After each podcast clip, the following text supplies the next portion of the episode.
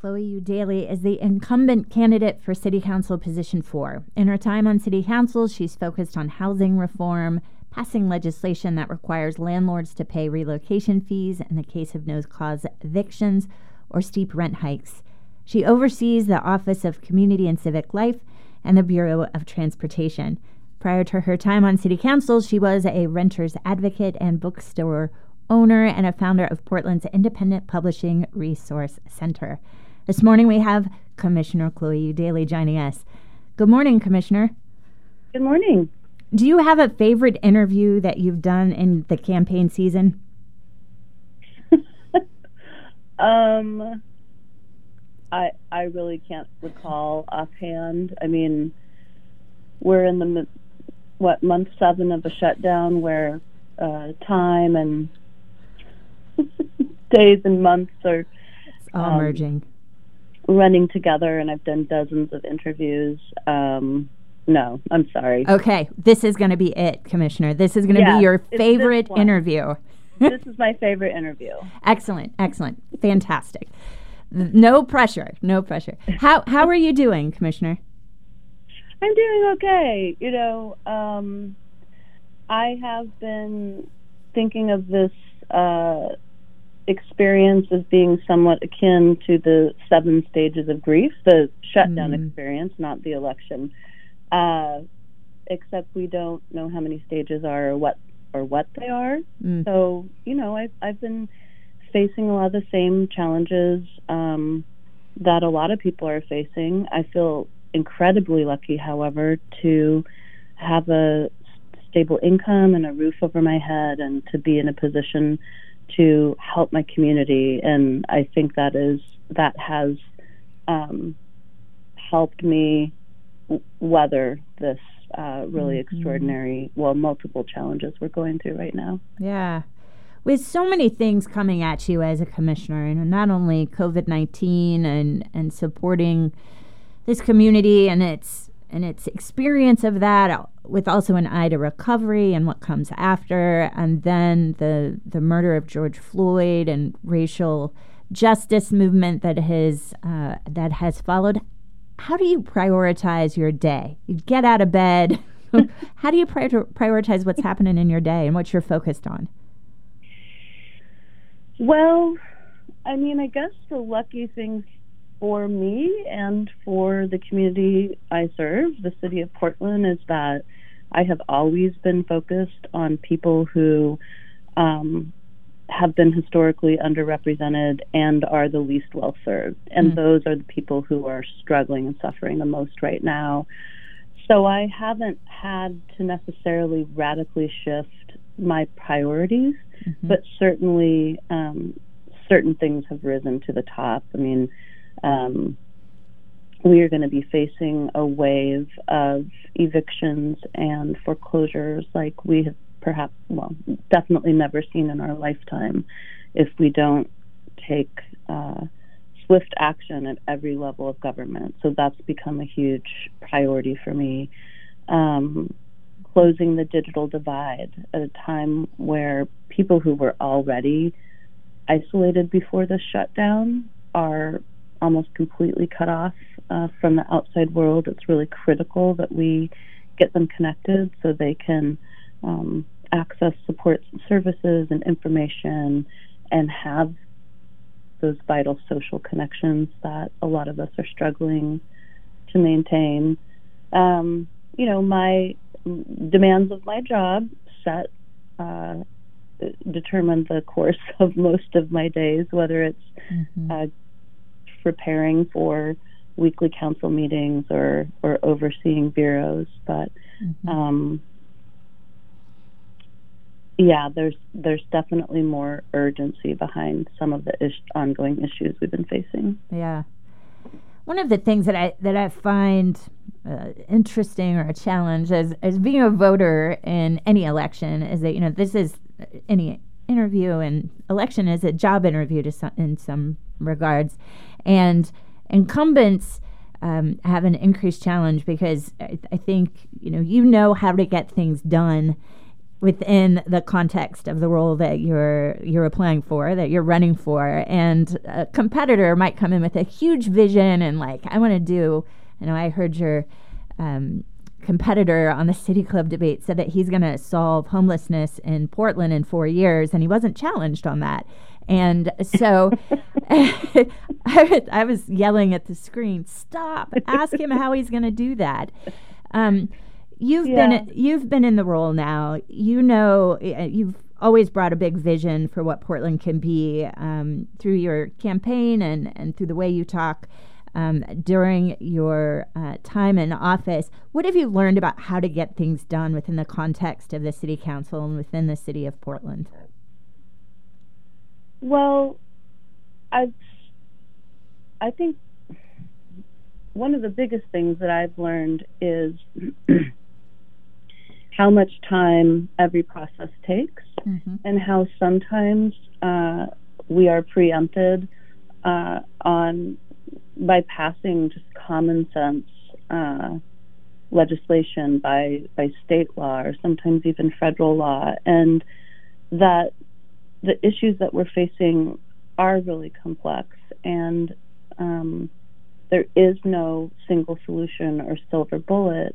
And I find that, um, well, in this moment, especially with all the extraordinary stresses and pressures on people, not everyone is terribly interested in learning the details and hearing about some of the challenges of moving these policies forward. They just want things to change now. Mm-hmm. And I understand that. I I came into office with a sense of urgency, especially around housing, and I think a mandate considering um, how I won that election.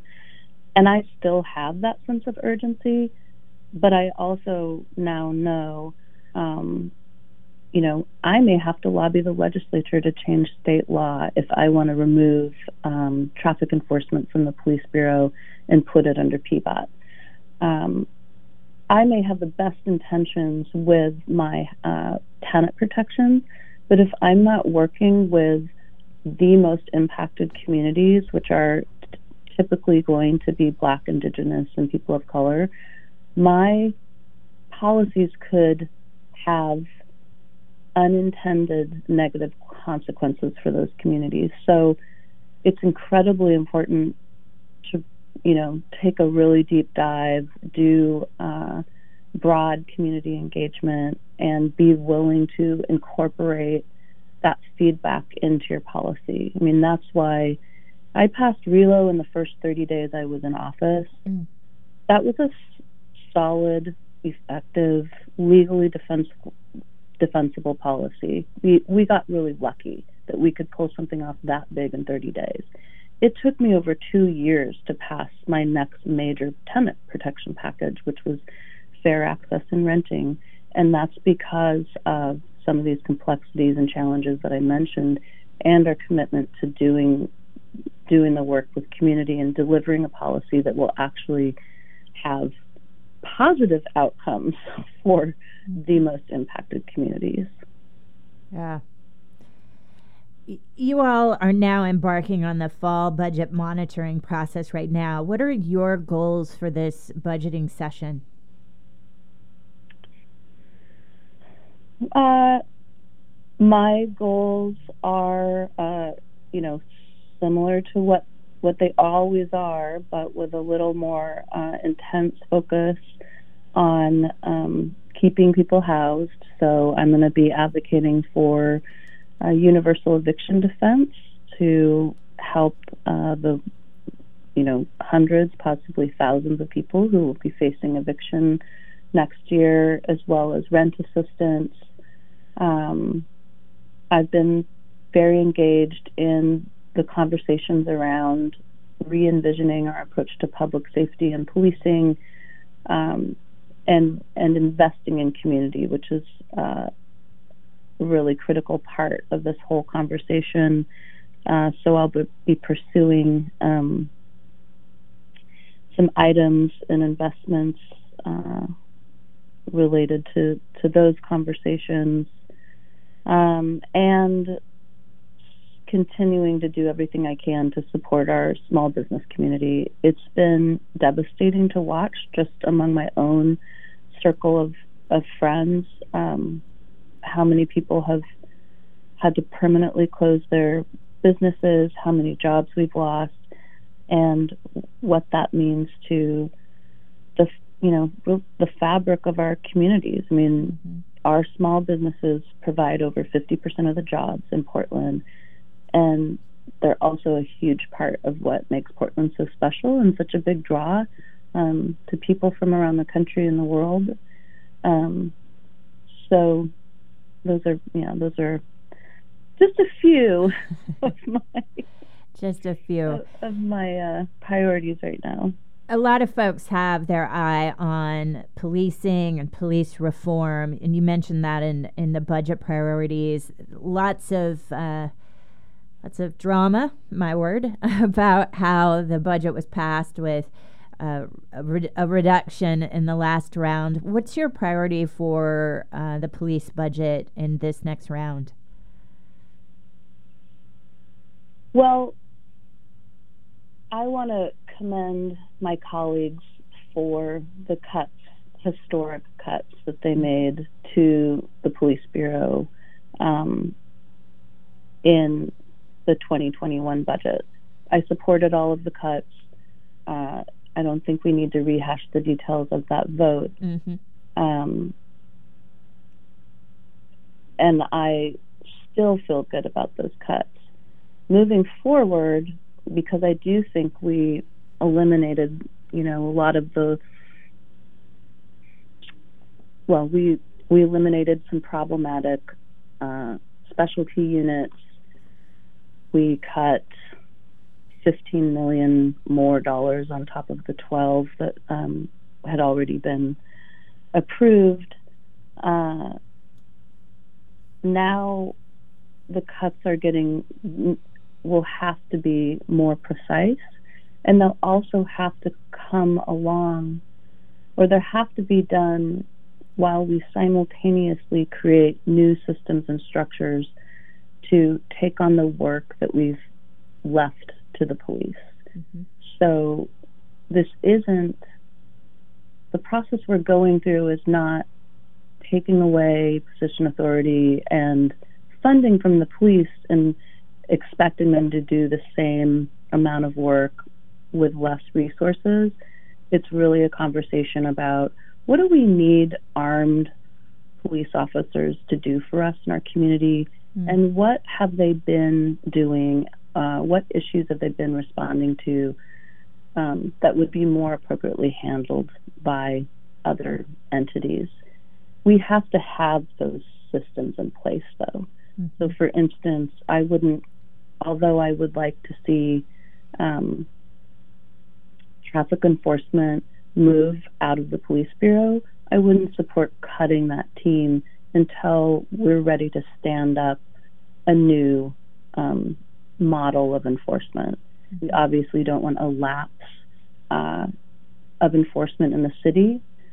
We already have um, very small enforcement division, and we know that there are a lot of um, reckless drivers endangering uh, people's lives on our streets.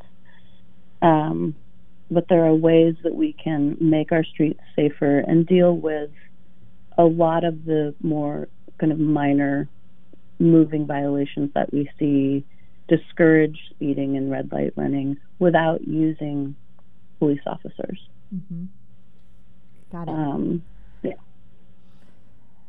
You've been under an intense amount of pressure in your in your term as a city councilor. How has that changed you? Um, huh, that's an interesting question. I uh, I'm pretty much constitutionally incapable of being of not being myself. so, I love that. For better, for worse, you know, the most common uh, things I hear, like feedback I hear, is "You're a real person," and I just think you know, like that's an extraordinary thing to find in politics. And I just think, wow, that is uh, incredibly low bar, but thank you.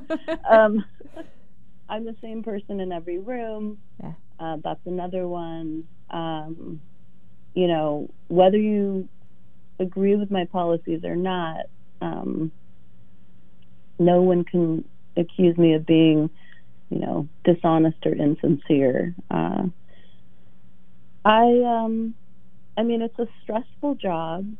The the hardest part for me has just been being in the spotlight and being under what feels like constant scrutiny and sometimes mm-hmm. attack. Mm-hmm. Um, but I've, you know, I think I have acclimated to it. I I didn't have an easy life uh, to begin with, and I'm I'm used to struggle. Um, I'm trying to think of ways it's changed me. I mean, I don't know. I mean, we're both women. I you probably share my experience of having to be hyper aware of um, how you look and how you act and how you're moving through the world and whether you're safe and whether you're being judged. I mean, it's it's it's just a more intense version of, of that, I'd say. Um, maybe, maybe, I feel like the older I get, uh, the more I just know on a really fundamental level that we are all more alike than different, mm-hmm. and that although uh, we don't always agree on on how to achieve our goals and how to strive towards our shared uh, values. That I do think that Portland is a progressive city with amazing potential. So believe it or not, I think I am actually less cynical about the future. Really? than I was before I was elected. There, I found something. Wow. Well, yeah. we get we get to talk about that because I think you know the from afar, from a you know a, a voter perspective, there's there's sometimes well, of course, there's multiple flavors of candidates, but there's those who might be advocating for more incremental change. There are those who um, are making bolder bolder moves. I would put you in the bolder move category, which puts you puts you out there for more criticism and yeah. um, and so watching you do that with the with the amount of um, feedback oftentimes negative at least in the media has has been painful because it as someone who cares about this community and about civic engagement like it doesn't make me want to be a politician i'm actually like heck no i would why would i put myself through that so to hear you say you know it's not changed me i've been you know a, a fighter i've been advocating for a long time and yet I'm less cynical about creating change is is groundbreaking to me. What has made you less less cynical? Well, I mean, I call election night, November 2016, the best and worst night of my life.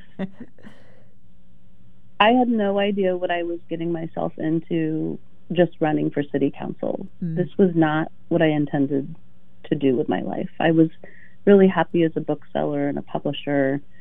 And um, as my rent went up and up and up, I I really began to struggle to survive and keep a roof over my family's head. Mm-hmm. And I saw so many other Portlanders going through the same struggle and oftentimes um, much worse off than I was, and it it really felt like a calling from my community. Mm. Um, I there's lots of other things I want to do with my life, or I could do, and so I really there. I really have never, nothing I've done has been with an eye to whether or not it will help or hurt my reelection. I just haven't allowed myself, well, it just doesn't naturally occur to me. I do things because I think they're the right things to do. I do mm-hmm. things because I hear demands from my community um, or calls for help. I don't do them because I think they're going to uh, earn me brownie points, and I don't not do them because I'm afraid of how it will impact my career. Mm. Um, and so the cynicism, I mean, my life is easier in some ways than it used to be. It's certainly easier to have a stable paycheck um, and to not worry a single minute about whether or not I'll be able to pay my rent. Mm. So that has lifted an extraordinary burden off of me. Um, two, I know I know the inner workings of City Hall now, and to a, um, some degree the legislature and our you know our federal government, and um, I look at each challenge, you know, knowing that I probably can't get to my ultimate destination in one move, but each move I make, if I'm moving forward or I'm moving in the direction of good, which is how I usually describe it, that's that's a small victory. Mm. I'm not someone who's terribly satisfied with incremental change. I mean, look at the mess that we're in right now. Yeah. Um, if anyone had any doubts about how poorly this country was doing, I think COVID has really uh, lifted the veil, and all of our systemic failures are on full display. And I think more people than ever realize we can't continue down this path. Yeah. We can't have half of our um, community members living at or near the poverty level. We can't have thousands of people experiencing homelessness. Uh, we can't have people without access to affordable quality health care. Um, and we have a few years to radically change the way that we live and do business to avert climate catastrophe. Um, the list goes on and on. So, uh, yeah, I think just ha- having having the resources, having so much of my time and energy freed up from the daily grind of being low income and uh, being a renter in the middle of a historic uh, um, rent crisis. I'm still a renter, uh, but uh, and then having tools and resources to do good work and help people is just it has made me a much more a much more hopeful person. I love that. I love that. One final question. I do too, because if it if I didn't feel that way, I wouldn't be in very good shape right now. Yeah. No, um, that would be hard. yeah. there is one more question. There is a scenario where you could be the most tenured person on city council if this election, at, through this election, after this election. Are you ready for that? Yeah, I mean, regardless of the outcome of the mural race, I will be the senior um, mm-hmm. Commissioner, which is funny to think because I've always been the youngest commissioner. But I've got a fellow Gen Xer finally joining City Council, uh, Commissioner elect Rubio. So uh, that'll be fun. Yeah. Um, yeah, I. Uh, you know, there's a steep learning curve. There was not much of an onboarding process. You really face a sink or swim situation when you take that seat. I have an amazing team. I mean, that's something that I haven't uh, touched on in that, in this interview, but always try to emphasize. Um, I've been able to do what I've done because of my incredible team at City Hall and because of all the amazing community advocates and activists uh, who support and contribute to our work. Um, so, I I will say, um, Commissioner Fritz is definitely the expert on parliamentary procedure or Robert's rules, which is what we how we conduct city council. So I'm going to miss uh, her patient guidance as the rest of us fumble around sometimes with procedure, and also the institutional knowledge and just the history that she has on so many of the issues that that come to city council, especially around planning and some of the uh, land use cases that that we hear. Um, I'm I am going. I am definitely going to miss that, and, and similarly, you know, I really miss our colleague Commissioner Fish, who I like to call the middle child of city council. Um, peacemaker. Just, huh? The peacemaker. Yeah, the the mediator yeah. um, of council. Really, always um, able to pull back from some of the more kind of intense conversations or disagreements we've gotten into and help us uh, find a path forward together. So, you know, I'm I've learned lessons from all of my colleagues, and uh, I'm sure that you know every new person that comes on, the dynamics slightly change, and I'm I'm confident that we'll all find our find our places and I'm really excited. Uh, next year, we are going to have the most diverse and the most progressive city council that we've ever had. Uh, I'm thrilled to to be sitting uh, alongside these colleagues, and um, really excited about the work that, that we're going to be able to do together. Oh, thank you for that. Commissioner Eudaly, thank you so much for spending time with us this morning. Thanks. This was really fun. Nice way to start my day. Oh, good. I'm so glad and to hear that. If uh, anyone's interested in finding out more, my website is votechloe.com. Excellent.